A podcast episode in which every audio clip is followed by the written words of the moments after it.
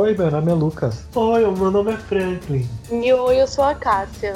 E esse é o Lavando a Coifa, podcast que a gente joga real da cozinha. Bom, gente, hoje o nosso episódio está recheado de muitas coisas que podem ser muito boas ou podem ser muito ruins. Depende do seu ponto de vista, depende da forma que é abordado, enfim. Nosso tema é gastronomia e as redes sociais. Então, para começar, o que, que vocês acham que, sim, falando abertamente, o que, que vocês acham sobre isso? Eu vou começar falando. A gente primeiro tem que voltar lá, no, não no início de tudo, né? Porque se a gente for voltar no início de tudo, a gente vai voltar lá na internet de escada. E é lá não tem muita coisa para se explorar nessa questão de relação com gastronomia. A gente começa ali numa ferramenta que ajudou no boom disso tudo, foi a, o Instagram. Quando o Instagram foi criado, a premissa do Instagram era o que? Era compartilhar momentos da sua vida com seus amigos. Ponto. E assim, como as pessoas elas compartilhavam vários momentos da vida delas, isso incluir, incluía também a parte de comida, quando a pessoa fazia um pratinho em casa, prato simples, às vezes o almoço dela ela compartilhava com a galera. Então virou essa modinha da galera compartilhar comida, etc que é o que muita coisa, muita gente também procura hoje em dia, né?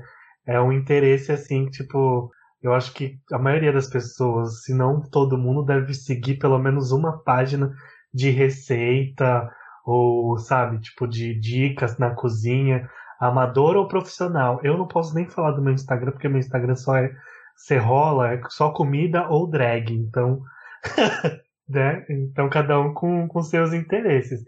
É, e esse boom que o Instagram ajudou a dar nessa relação da gastronomia com a rede social, é, a gente pode colocar, em, a gente pode dividir aí em quatro momentos, que é lá no início, é o primeiro momento, lá no onde o Instagram era só mato, que as pessoas elas registravam os alimentos dela, é, o bifinho dela que ela comia no almoço, às vezes ela saía para jantar, ela colocava lá. Então esse seria um primeiro momento. Um segundo momento seria é, os registros de pratos das pessoas mesmo, elas dando as receitas. Então já seria uma pré-blogueiragem, digamos assim.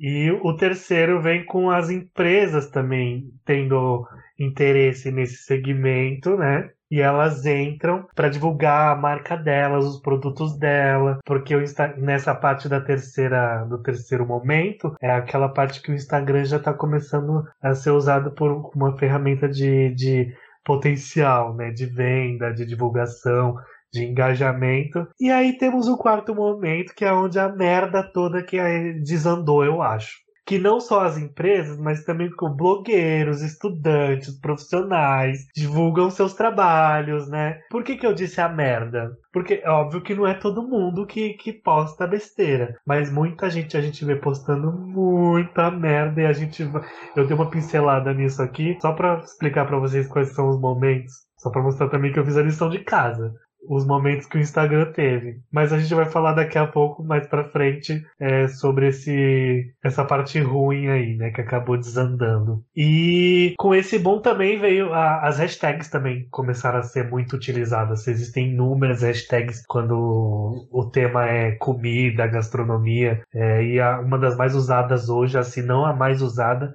é a InstaFood. Eu, pelo, eu uso bastante. Então, nos meus posts eu uso sempre InstaFood. E temos os cases, né? Os, os grandes cases que, que se beneficiaram desse boom da gastronomia com a rede social, que são os canais famosos, que são Tastemade, o Tudo Gostoso, Cybercook, né? Então, vai ali, tipo, diversos tipos de público, né? Que, que acaba sendo direcionado esse material. E também tem o, as personalidades, né? Isso já estamos trazendo para um, um, um, tempo mais atual, na verdade. Para hoje, digamos assim. Que é a Bela Gil, que é a Palmirinha, que é o Rodrigo Hilbert, que é a Rita Lobo. Então, o Instagram deles é muito engajado porque eles têm um programa de gastronomia lá na TV fechada, né? A Palmirinha, não sei se ela ainda tem, mas pelo que eu me lembro, ela tinha o um programa na, na TV fechada. Então é isso, mais ou menos é isso que eu queria trazer primeiro, né? Começar do início, o Instagram. O Instagram foi responsável por bastante desse, dessa evolução que teve no gastronomia versus rede social. Não versus, mas vamos colocar barra rede social.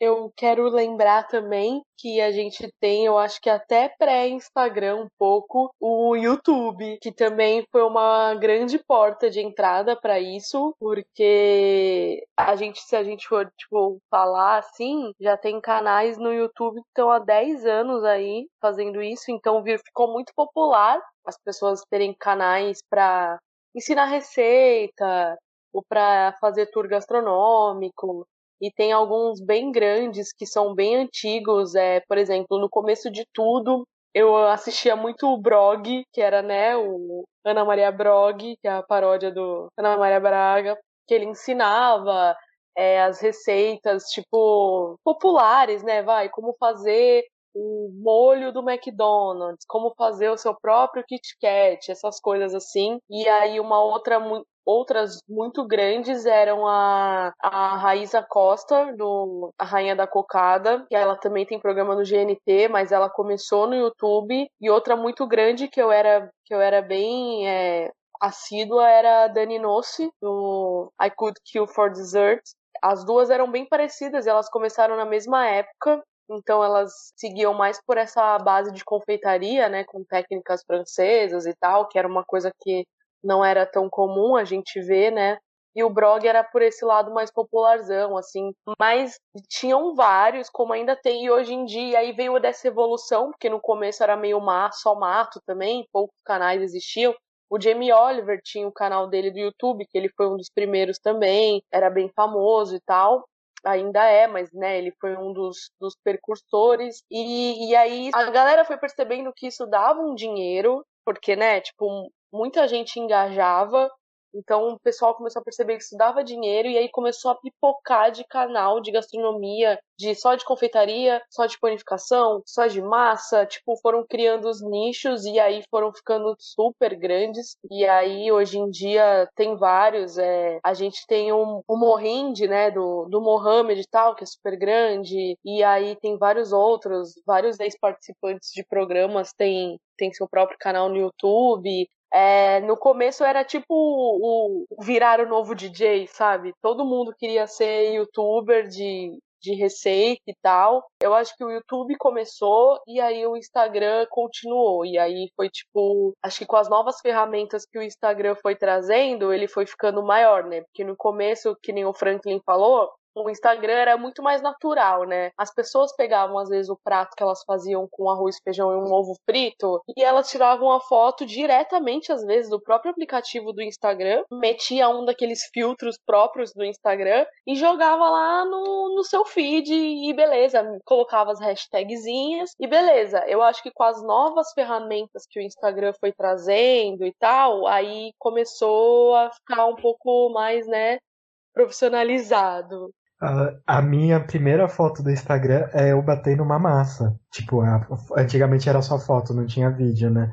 Aí tava lá eu, a massa, minha mão e, e com a outra mão o celular. Então, vale lembrar também que assim, as coisas começaram a ser monetizadas, engajamento, essa coisa de, de influência é, gera monetização quanto mais seguidores você tem, quanto mais engajamento. Hoje em dia não é nem questão de seguidores, né? Questão de engajamento. Quanto mais engajamento você tem na rede social, mais alguma, alguma marca vai querer te pagar e tudo. E muita gente foge da, da gastronomia e vira essa parte meio glamour, né? É, então. Aí, e também a gente tem que citar as pessoas que ganham dinheiro com, com a rede social em questão de, que nem se falou do, do engajamento e tal as, os influencers, digamos assim, né, de gastronomia, que criam, ganham para criar conteúdo de gastronomia. É, tem vários aí, desde os mais famosos até os mais, digamos, é, escondidos, assim, né? Eu sou um que ganho dinheiro fazendo receita para internet, bem influencer ela. Ela manda os produtos, aí a gente desenvolve receita pro, pro feed deles, né? E é super legal isso também. É, é gerou, digamos assim, gerou renda, sabe, para algumas pessoas. É, que assim, eu, eu quero até voltar, que agora, agora a gente comentando, eu acabei lembrando que assim, se a gente for parar pra pensar, realmente começou tudo com um blog, né? A galera começou a monetizar com um blog. Então, assim, as pessoas tinham blog por hobby, às vezes para compartilhar o amor que elas sentiam por determinado assunto. A gente tem aí hoje em dia um monte de blogueira super famosa que começou assim, que hoje em dia é influencer o nome, né? Que começou assim, tipo, escrevendo sobre moda, sobre maquiagem, e aí hoje em dia é milionária. E com gastronomia era assim também. Muita gente começou com blog, e aí naquela época que o blog era um boom, né? Tipo, sei lá, 2008, 2009, né? Começou a crescer muito. As empresas começaram a perceber que isso podia gerar um, né? Um, um novo tipo de publicidade e aí começou a gerar engajamento. E aí nisso o Facebook também estava tendo um boom e aí as pessoas começaram a gravar vídeo no YouTube e aí o YouTube monetiza, né? E aí as pessoas começaram a ganhar dinheiro. E aí isso foi atraindo outras pessoas, tipo, olha, aquela pessoa tá ganhando dinheiro com isso, vou fazer também. E aí foi se seguindo o blog, YouTube, Instagram até chegar onde a gente chegou hoje em dia, que é assim, as pessoas vivem disso, né? As pessoas, a profissão virou uma antigamente até na época do blog, até do YouTube mesmo, as pessoas geralmente tinham outro trabalho, né? Mas hoje em dia já virou tipo um emprego mesmo. As pessoas vivem vivem disso, né? Vivem da vivem da internet. E aí eu acho foi o que o Franklin falou, que a gente vai falar mais para frente, dos prós e dos contras, porque eu acho que essa monetização foi o que cagou tudo, entendeu? Foi acho que trouxe a maioria dos, dos contras. Eu acho que a questão não é nem a, a monetização, eu acho que é a questão da escolha do conteúdo, porque a gente vê hoje em dia muitos conteúdos que não têm conteúdo, digamos assim. É só tipo uma coisa mal feita e pronto, tá lá. E ganha mil likes. Só porque é food porn. Vamos usar umas hashtags aqui. Que é food porn, que tem um monte de Nutella, tem um monte de ninho, tá banhado lá, aquelas taças que eles ensinam a fazer. E assim, não traz conteúdo. Agora sim, tem muitos canais, muitos influenciadores que trazem um conteúdo bacana. Então acho que é legal isso. Mas você vê muita gente se sobressaindo com conteúdo lixo. Eu até conversei sobre isso com o Franklin, acho que ontem. Que assim, eu não vou citar nomes, mas eu tenho um exemplo de pessoas que têm o conteúdo legal, mas que para mim não agrega em nada. Assim, eu não sei se eu me expressei direito, mas ah, a não, questão sim, do... sim. É, a questão do legal que eu tô, tô, falando, assim, não que é legal porque é cool, porque tem uma, uma imagem bonitona, assim, porque isso aí, hoje em dia você é, tem um iPhone, você tem um celular com uma câmera boa, sabe, você sabendo o ângulo, você consegue gravar um conteúdo bonito. Agora, a questão do legal que eu digo é questão de agregar é, conteúdo, assim, agregar, é, agregar mesmo. Que nem o Taste Made fez um recentemente, não, já faz um tempo. Ele fez os tipos de merengue. Sabe, são coisas para leigos, mas que agrega, sabe, que tra vai trazendo um conhecimento, porque assim, você tá é, utilizando a rede social como uma forma de diversão, digamos assim, passa tempo. Então, assim, se é um conteúdo que agrega, você não é um tempo perdido. Não é que nem você passar horas no Facebook stalkeando alguém e tudo mais, entendeu? É isso que eu acho que a gente precisa entender das redes sociais. Elas vêm para divertir a gente, só que um, um conteúdo que agregue, além de divertir, ele agrega, né? Mas não adianta falar isso. As pessoas sabem que rede social é para isso e mesmo assim elas vão lá e bostejam na rede social. Bostejam no YouTube. Eu tenho vontade, tipo, minha, isso é uma vontade minha. Tenho vontade de criar um canal no YouTube. Só que eu não vou criar um canal no YouTube para falar uma coisa que alguém já fala em outro canal. Eu sempre tive também. Eu não vou, eu não vou criar um canal no YouTube para fazer receita. Todo mundo tem 300 milhões de canais que fazem isso, tá ligado? Exatamente. Você eu acho assim, muito legal, gera renda, gera uma, um, um, um, emprego alternativo ou fixo que talvez seja mais legal do que ficar sentado no escritório para muita gente. Mas saturou. Porque tem tanta merda hoje em dia no YouTube, no Instagram. É... Então, mano, você tem que ter diferencial. Acho que hoje o que pega é o diferencial, sabe? Tipo, é você trazer coisa nova, interessante, é, ter um canal que, tipo, caralho, a galera olha, tipo, não é só num, canal de receita, não é só mais um canal de, de dicas, sabe? Tem algo a mais. Então acho que a, a galera tá deixando isso de lado. A galera só quer ganhar dinheirinho colocando receita lá, engajando, e às vezes nem é receita boa, viado, às vezes é uma merda, entendeu? Então, muita coisa que eu vejo, eu fico indignado. Eu, o, o meu pensamento é assim, sempre que eu assisto competição, reality show, amador, influencer, é, youtuber, blogger, whatever, eu sempre penso assim, é, a gente nunca, que é uma das coisas que a gente falou sobre desvalorização da profissão. Vou fazer, colocar um parâmetro aqui. A gente nunca vai querer assistir um programa, ver um canal no YouTube, ler um blog de alguém dando dica de dieta, por mais que isso também exista na internet, hoje em dia menos, né? Teve uma época que foi bem polêmico isso. A gente não vai querer ver conteúdo de dieta de alguém que não é nutricionista. A gente não vai querer ver conteúdo de saúde de alguém que não é da área da saúde. Então, eu acho que a gente precisa. O que me incomoda muito é todas essas pessoas que eu citei no começo, que são ficaram super famosas criando conteúdo de gastronomia e até as que vocês falaram, eu acho que 80% não tem, não tem estudo na área. 80% não tem nem um ano de experiência na área. Porque foi o que o Franklin falou. É, virou muito um meio de ganhar dinheiro. E me incomoda muito o fato de que a pessoa que tá lá na internet ganhando uma baita de uma grana, porque eles falam assim: ai, é muito difícil, é, as pessoas acham que é fácil, é muito difícil, é muito trabalhoso. Beleza, a gente sabe que é trabalhoso, a gente entende que é trabalhoso, como todo trabalho é.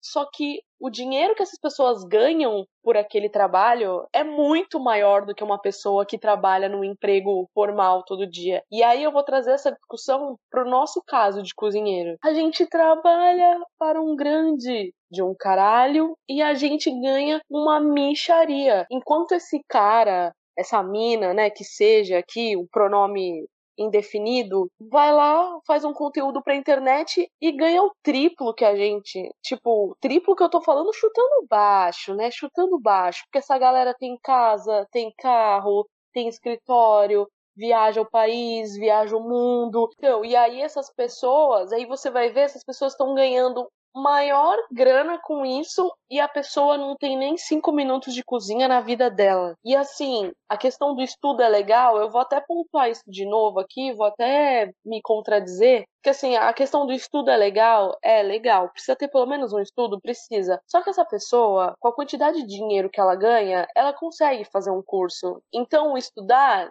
nem é tão difícil para ela. Ela vai, faz um curso, viaja para Paris, faz um cursinho, ou vai numa escola renomada, faz um curso. Mas assim, a pessoa não tem nem cinco minutos de cozinha na vida dela. Ela nem sabe se aquilo que ela está ensinando é possível de ser feito numa cozinha de verdade. Ela nem sabe, tipo, o contexto, porque ela não é da cozinha, ela só tá ganhando dinheiro com a cozinha. E eu acho isso muito ruim devido às nossas condições de trabalho porque é uma profissão que sofre pra caramba, tanto com a questão física do trabalho, quanto com a questão econômica de valorização e aí, às vezes, eu me peguei várias vezes, tipo, chateada de, pô, meu, essa pessoa ganha mó grana, igual o Franklin falou. Ah, eu já quis ter um canal, só que eu não vou fazer o que todo mundo faz. Exatamente, porque a gente que, que sabe, que vive isso na prática, não vai conseguir ganhar dinheiro que essa pessoa que nem sabe o que ela tá falando, sabe? Tipo assim, é uma coisa meio chata, porque qualquer outra profissão a pessoa não ia gostar de ver alguém falando o que ela estudou, o que ela vive, o que ela trabalha, e ganhando rios. A pessoa já ia logo meter um processo, meter lá no é, sindicatos da profissão e tal. No nosso caso, isso não é possível. Então a gente, tipo, tem que assistir e ficar calado, sabe? O, no final, né, se você investe dinheiro em educação ali, para você estudar antes de você abrir a boca no YouTube ou em rede social, no final acaba não custando nada, que é conhecimento, né? E assim, eu vou, expor uma, uma, uma realidade que é minha, assim, tipo, uma realidade que eu sei que existe porque eu conheço de perto. Tem muito Masterchef, vou, tô citando Masterchef porque, tipo, passei pelo Masterchef, conheço as pessoas, enfim. É, mas não, não profissional, porque acho que falar do o profissional, ele, ele, ele trabalhou na área, então ele uhum. viveu aquilo, ele tem propriedade para falar sobre isso. Agora, os amadores, tem muito amador que sai da temporada achando que é o cozinheiro pica, não sabe fazer porra nenhuma, não sabe teorizar merda nenhuma e vai criar um canal no YouTube e começa a ensinar receita. Mano, pelo amor de Deus, parem de fazer isso, sabe? Só parem de fazer isso, porque isso é disseminar o mal. O que vocês estão fazendo é disseminando o mal, desculpa uma opinião minha. E é uma falta de respeito com a gente. Eu, pelo menos, acho isso. É uma falta de respeito com a gente que tem 10 anos de, de estrada, ver uma pessoa que não sabe fazer porra nenhuma ensinando as pessoas em casa. E por mídia, as pessoas babam o ovo de vocês. É por mídia, não é porque vocês são competentes, sabe? Então, vamos colocar a mão na cabeça e pensar, porque existem profissionais que existem, ficam muito é, ofendidos com o que vocês fazem o que vocês apresentam, então vamos se ligar. É diferente daquele do caso de pessoas que saíram e foram correr atrás de estudo, de estágio, sabe? Você consegue ver isso pela pessoa mesmo que ela correu atrás. Mas aí, mas aí, deixa eu só te interromper, mas aí você não precisa esfregar na cara de ninguém. O que eu acho assim, já que o Franklin citou o Masterchef, o que eu acho assim, você é, sei lá, um empresário de sucesso, um advogado, um arquiteto, whatever. Aí você sempre amou cozinhar. Aí você foi, participou de um programa de TV, e viu que ali, naquele lugar que você está cercado por câmeras valendo dinheiro, aí você percebeu que ali você gosta daquilo. Tudo bem, é uma escolha sua. Só que assim, você não precisa esfregar na cara de ninguém que você quer seguir aquilo. O que você tem que fazer é na sua. Você vai, estuda e começa a trabalhar na área. Aí depois que você já está vivendo há um tempo aquela realidade, aí sim você vai e abre um canal no YouTube ou vira influenciador no Instagram. Não é você participar de um programa, aí você achar que, ai, ah, participei do programa, eu quero viver isso para mim. Só que aí tu não vai ralar como ajudante numa cozinha. Tu vai, paga um curso estuda, aí abre um canal no YouTube ou vira influencer no Instagram. Não, querido, isso não é ser cozinheiro. Tá longe de ser cozinheiro, foi o que o Franklin falou. Você só prejudica quem é cozinheiro de verdade. E assim, existem nomes que eu vou citar aqui porque são nomes que eu respeito e que, e que fizeram isso. Saíram do programa e viram que aquilo ali não é uma faculdade, não é uma escola, aquilo ali é uma novela. Saíram e foram estudar. Tem o Stefano, Lembra do Stefano da primeira temporada, que gostava de confeitaria? Ele voltou para pro All Star. Né? Ele voltou pro, pro, pra revanche. Ele veio de uma família humilde, ele saiu do programa, estudou, fez estágio no Jacan, foi efetivado, trabalhou em outros lugares. Hoje ele, eu não sei direito ao certo o que ele anda fazendo, mas é que ele tá na, às vezes ele aparece na TV Gazeta lá no, no programa da Regina Volpato, que onde ele apresenta receitas e tal. Então ele ficou muito tempo sumido, estudando. Ah a gente tem a Bianca também, que foi da primeira temporada, que ela saiu do Masterchef, passou por alguns restaurantes e lavou louça pro Máximo Botura, é, voltou pro Brasil, trabalhou com a Bel Coelho, é, então, tipo, tá na área, sabe? Tá respeitando a profissão. Voltando ao assunto sobre redes sociais, é, a gente está falando sobre assim, a, é, pessoal ensina em casa e blá blá blá. Só que assim, a gente tem que lembrar também que eu tô fazendo advogado do diabo aqui mais uma vez. A gente tem que lembrar que o público que assiste esses canais do YouTube são públicos de casa, são pessoas que cozinham em casa, as pessoas querem um conteúdo para consumir em casa, não por uma cozinha propriamente dita. E eu acho que o grande quê disso tudo é que as pessoas acham que o que dá, assim, o que as pessoas mostram fazer em casa, assim, ah, é muito fácil, como é que o restaurante não faz igual? Só que assim, uma escala de um restaurante, uma cozinha de produção, etc, é totalmente diferente de uma escala de uma cozinha de casa, né? Então, eu vou eu não vou discordar, mas eu vou querer falar assim.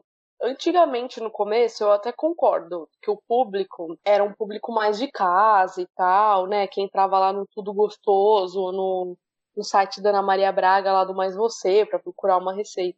Eu acho que hoje em dia mudou.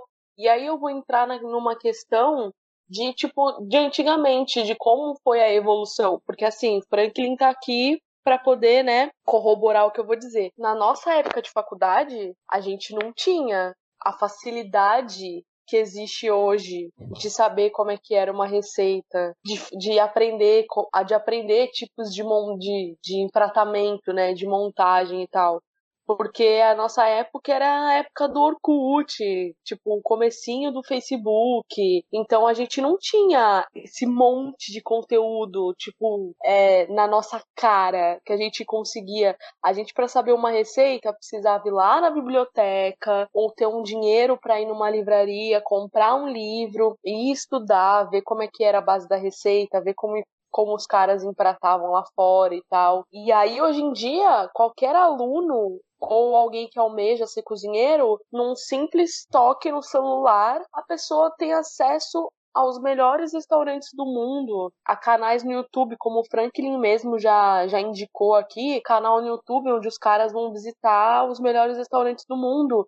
E aí você consegue ter acesso a, a base de receitas, a empratamento, a montagem de cardápio, serviço. Então, isso que você falou é que hoje em dia existe público para tudo, tanto para dona de casa aprender a fazer um bife a rolê, quanto, tipo, para um cozinheiro aprender como é que o cara lá no Japão faz um dashi, sabe? Assim, coisas bem específicas.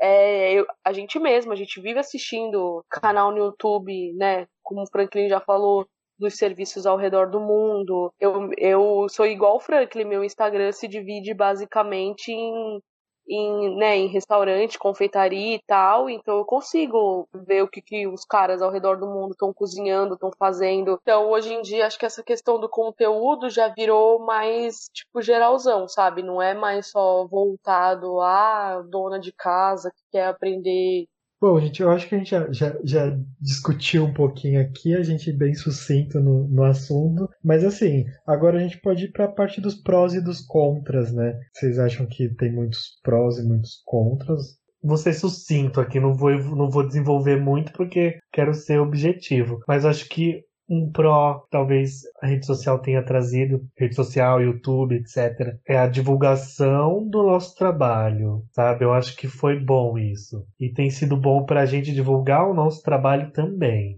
Então, esse é um pró bem legal. Agora, o contra, eu acho que é justamente pela possibilidade da divulgação, acho que é o, a banalização que a nossa, nossa profissão sofre com isso. Eu acho que com essa banalização, qualquer um pode abrir a câmera ou tirar foto, fazer vídeo cozinhando e falando que aquilo ali, passar aquela informação, passar aquele conhecimento, que é uma merda que eu já vi muita atrocidade dos meus seguidores mesmo, né? Pessoas que eu sigo, né? Às vezes você tá rolando ali o feed, a pessoa tá ensinando alguma coisa, assim, pelo amor de Deus, viado, puta que pariu. É de lamentar. Então isso é um contra, é um contra bem que me deixa bem chateado, na verdade. Então, eu acho que o meu pró, como eu falei aqui, é essa essa questão da informação que a gente tem hoje muito mais fácil, né? A gente abre a internet aí o YouTube ou ou Instagram, né, que são as mais populares, e aí a gente consegue ter ideias, sabe? Ideias de prato, ideias de montagem e bases, às vezes coisas que a gente nunca fez ou coisas que faz tempo que a gente não faz e esqueceu e quer lembrar e tal. O acesso à informação, né?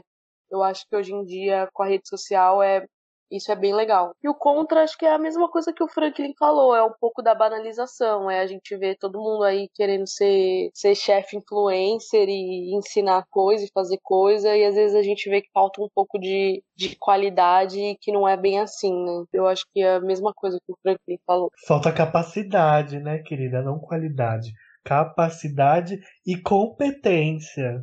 Eu acho que falta uma coisinha chamada senso. É verdade também. Sim.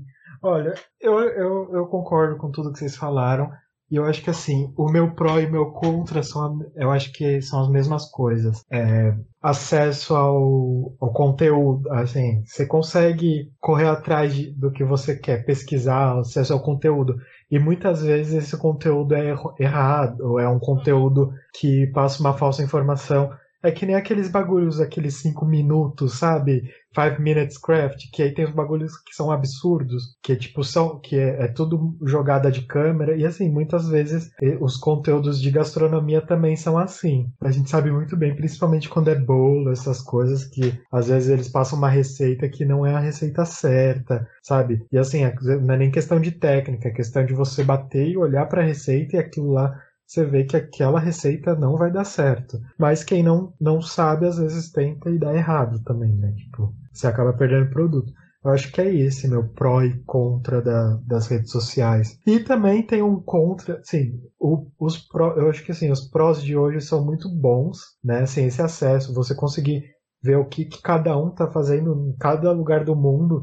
Você consegue seguir um cara da Austrália, do Japão, da China, enfim, de qualquer lugar você consegue ter essa troca de informação também. Você manda uma mensagem pro cara, o cara, se for um cara bacana, uma mulher bacana, vai te mandar uma mensagem de volta. Vocês conseguem ter essa troca. Agora também tem o lado ruim da, das redes sociais, que foi esse boom de chefes que apareceram dando cursos, né? Do nada ao chefe em seis semanas, em um mês, em dois meses, seis meses. Eu acho que a gente vai fazer um episódio só sobre essa, sobre o termo chefe, né?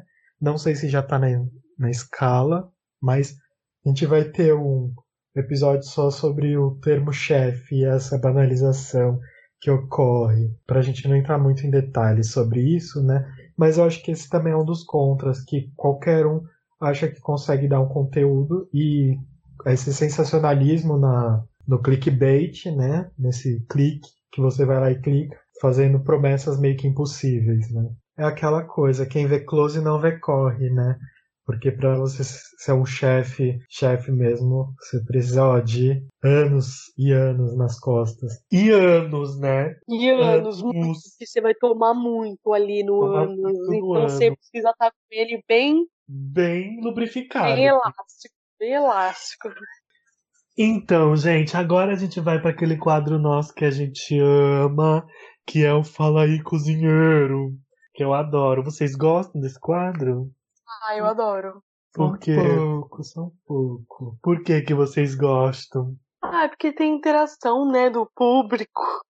Exatamente. A gente está estudando uma forma de trazer em áudio, por colocar o áudio das pessoas aqui falando, que seria mais interessante, mas vamos ver mais para frente. Hum, Bem, vamos lá. A gente perguntou lá essa semana no Instagram é o que, que qual era a opinião da, da galera sobre o uso da rede social na gastronomia. Eu vou falar algumas, algumas respostas aqui. André Rochadel respondeu: atualmente muito necessário para divulgação, além de ter muitas referências. Isso a gente acabou nem falando, na verdade, acho que a gente nem falou sobre isso. A rede social veio também para dar referências para os cozinheiros, né? Tipo assim, apresentação de prato, sabe, em inspiração. Eu sigo várias, várias páginas de, de apresentação de chefs, sabe, de, dos países de fora, que aqui no Brasil não tem, né? A gente é meio carente. E foi bem legal, assim, na verdade, foi bacana. É tipo um portfólio virtual, né? Exatamente. A gente, ah, faz, eu... a gente faz muito isso, né? Assim, de pelo menos eu e o Franklin, né? Que somos bem ativas na rede social, a gente usa muito para portfólio. É, então, eu acho que esse, essa coisa do portfólio é bom e é ruim, porque, né, tem aquele lado que é só o visual, né? O sabor fica, fica um. É, mas aí a gente tá vendo foto, a gente não pode julgar o sabor, porque, né? Mas tem coisa que a gente olha e dá pra ver que não tá gostoso. Tem umas coisas assim que eu compartilho com a Cássia direto no DM.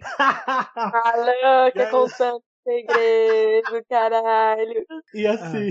Ah. É, mas não dá para saber também, você só pode experimentar. É claro que se você para ver que não tem técnica às vezes, ou que a técnica falhou um pouco, dá para ver. A gente que, né, tem conhecimento, a gente consegue ver quando falha o negócio, quando não tá, né? Exatamente. Tem essa questão também que democratizou, né, essa questão de referências, porque antes você precisava comprar um livro, e livro aqui no Brasil todo mundo sabe que é um absurdo de caro, mesmo sem os impostos que tem e tudo mais, mesmo assim ainda é um preço bem caro, tanto o Franklin sabe, porque ele se endividou bastante. Hoje. Ah, tem uma biblioteca em casa. Junto com a biblioteca ver os boletos. Sim, mas é assim, aquela coisa, né? Tipo, há 10, há 10 anos atrás ainda as coisas estavam engatinhando, né? Na questão de foto, de referência e tudo.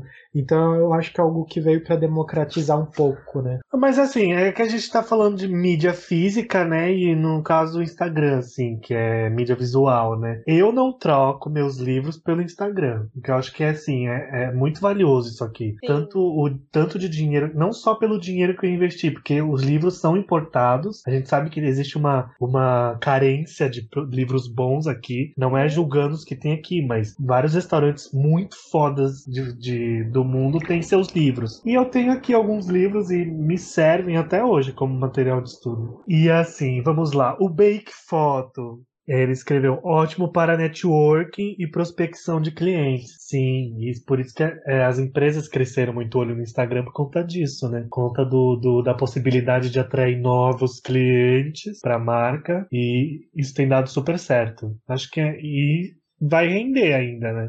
Eu acho que não, não vai acabar tão cedo isso, não. Não, e assim, tem outras redes sociais surgindo, né? Isso.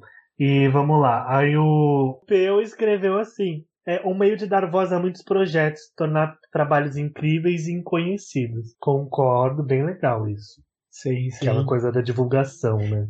Aí teve gente, a Rose escreveu necessário, o João Gomes escreveu Acho Foda. É, o jogo, adoro o João Gomes. O João Gomes é sucinto, né? No, nos comentários. Aí tem a Amanda que falou que é muito importante porque facilita a divulgação, mesma coisa. Aí o Cauê respondeu que acha ótimo. A Bruna falou que acha uma ótima forma de divulgar o trabalho, networking. Aí o Fábio Espinosa escreveu fundamental, porém com critérios.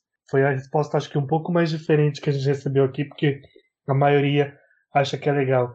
E o Henrique escreveu, além de ter de trazer visibilidade, podemos usar para algo beneficente. Maioria das respostas foram que é bom, que é não sei o que, que é maravilhoso.